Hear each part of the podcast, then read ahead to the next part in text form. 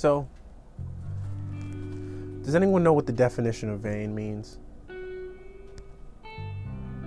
You know, you would think, you know, say the Lord's name in vain, don't say the Lord's name in vain, you know? Means to, you know, don't insult any any idea that you can conjure up. What it actually means is it's it's a request to not render useless, to make meaningless. And I only say this, you know, because you know there's, there's you know there's a there's a big a biblical context to this, but more importantly, Martin Luther King Day just passed. And to say something probably a lot of people will attempt to say, I'm never, uh, you know, I'm not going to say on this subject that no one's saying it. I'm, I'm, what I'm saying is there has been an attempt to say it, right? I would honestly say that the attempts have failed miserably to capture correctly what a man like him stood for, stood against, but more importantly, stood for. Because the thing is, today we find ourselves with, you know, the idea of the anti war movement. And critically and honestly, being against something is not enough. I'm not against health insurance companies. I'm for universal health care. I'm not against police. I'm for properly protecting our communities. I've recently went uh, went to a ceremony at City Hall where uh, a new class of policemen were inducted into Schenectady Police Force. And the thing is, the saddest thing about the, the, this day was, out of I think seven people who were getting sworn in, only one of them was from the town that they were would be serving. On another note, it was a politician and she decided to vote present on a very hot issue. A very, very hot issue. And her vote on this issue was about the Iron Dome. And if you know who I'm talking about, you know who I'm talking about. You don't necessarily need to know who I'm talking about. All you need to know is to vote present is almost not to vote. So, on a contentious issue, on issues where they make us feel like we need to choose, we've been uncomfortably confined into a duopoly. You know, you got two choices. Make your choice. And when I chose not to vote in the 2020 election, I genuinely did that because my options were pitiful. I didn't not vote to make a statement. I had options that weren't worth choosing from. And thing is, spoiler alert, most people don't vote. Now I say this, and I, it's all it's all coming back together. The point I made about the definition of being vain, what I'm saying about Martin Luther King, and what I'm saying about this current congresswoman. She decided to vote present, not being a vote. She voted present because to vote either way would make enemies. And the idea, right? The idea that some of those enemies might harm her, or the perception that they were planning to harm her, was the necessary amount of force for her to change what her vote would have been outside of those threats. Now, I'm going to say it clearly.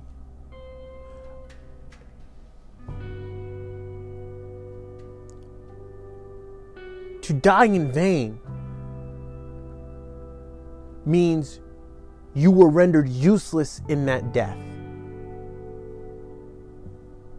Now, a lot of people die and they become so big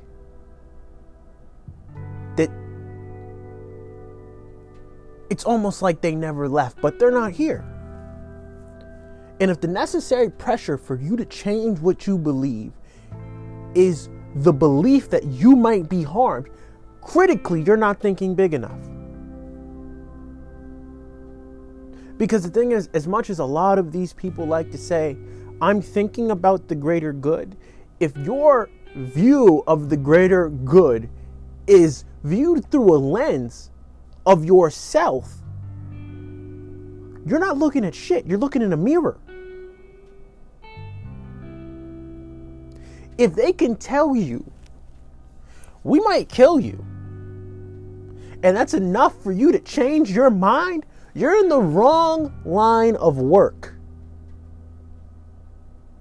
If you are afraid that they are going to harm you, I don't want you in that situation because the thing is, at the end of the day, you might do more harm being afraid for your life and being willing to capitulate to your aggressors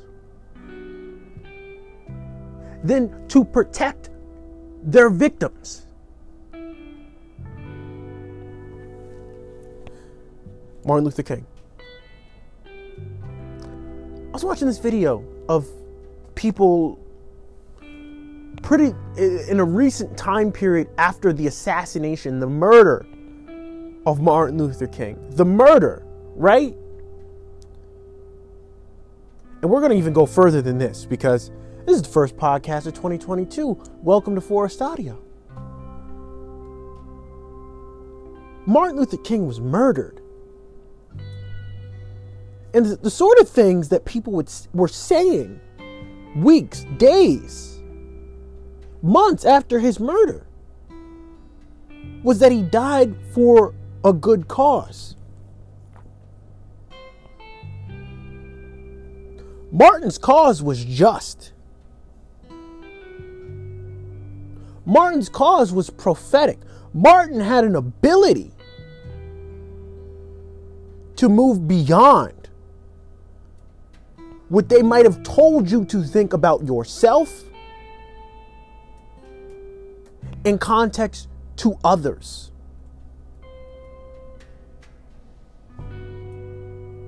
They murdered him because he did that.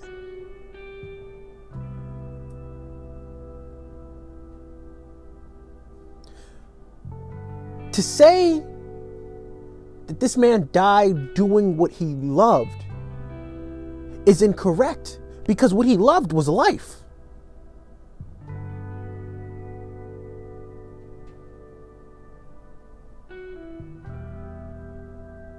What he loved was life. And it, it, it, it's, it's an unforgiving nature for you not to see. Contextually, domestic threats on the same level as global threats the idea of a nation state. When Facebook, if it were a country, would be the biggest country.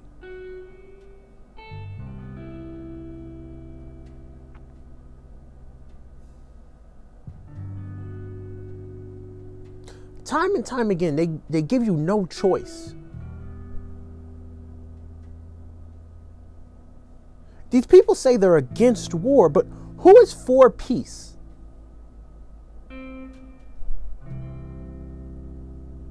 And distinctly, if your comfort is based on the fact that somewhere, somewhere, somehow, someone is suffering a little, just a little worse than you, and based on the fact that there's someone who's in more pain than you because your situation is a little better,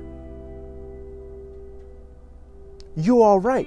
And it's almost a giveaway, right? Because you know it's bad, but you say it's not awful. Awful's over there.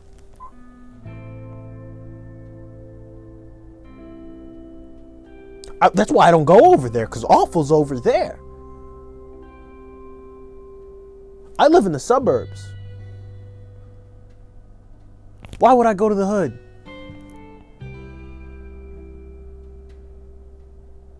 That's how people think. No matter the fact that that place that you describe as awful has had a system stepping on it for generations. And it's crazy. It's insane. It's unforgivable that there's this sort of don't look up mentality. And I'm referring to the movie, right? Almost three hours of people showing you what should be obvious. And what should be obvious is that the movie's not talking about just conservatives, but the people who are liberal who watched it think that it's a commentary and a satire on conservative governance, conservative politics, conservative personalities. The thing is, everyone's conserving something.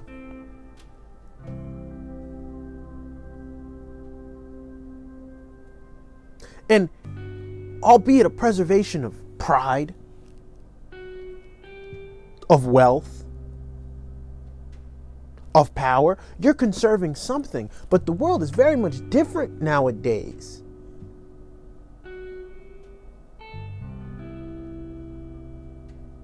And the people that they would say full throatedly, probably, maybe, possibly had a hand in Martin Luther King's death, in the death of JFK, in the day, in the death of RFK, in the death of Fred Hampton, in the death of Malcolm X, right? Time and time again. Shit, throw Bob Marley in there. He's on somebody, some some people's list, right? They will say to you that the FBI maybe possibly, the CIA maybe possibly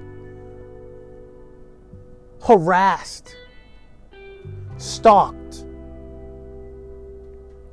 went after with malicious intent the people I just named. But they're fine with that, with th- that fact that they're gleaming from their observation because it's worse somewhere else. There's an inconsistency here.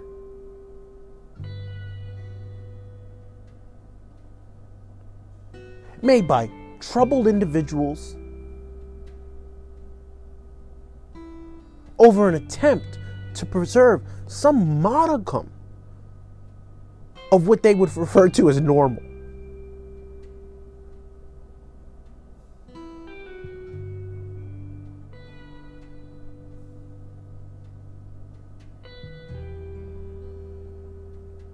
And honestly,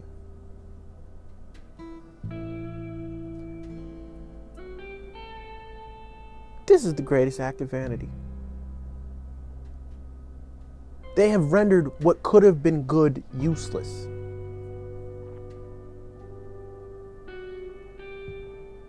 They have defied all interpretations that made sense.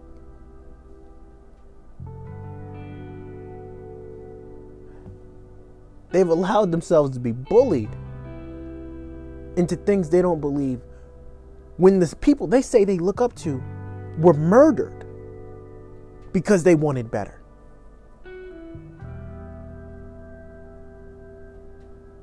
You will do more harm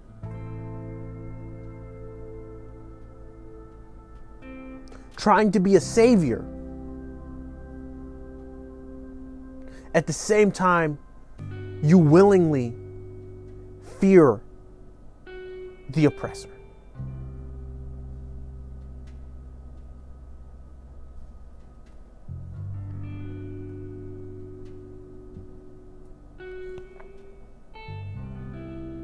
Thank you.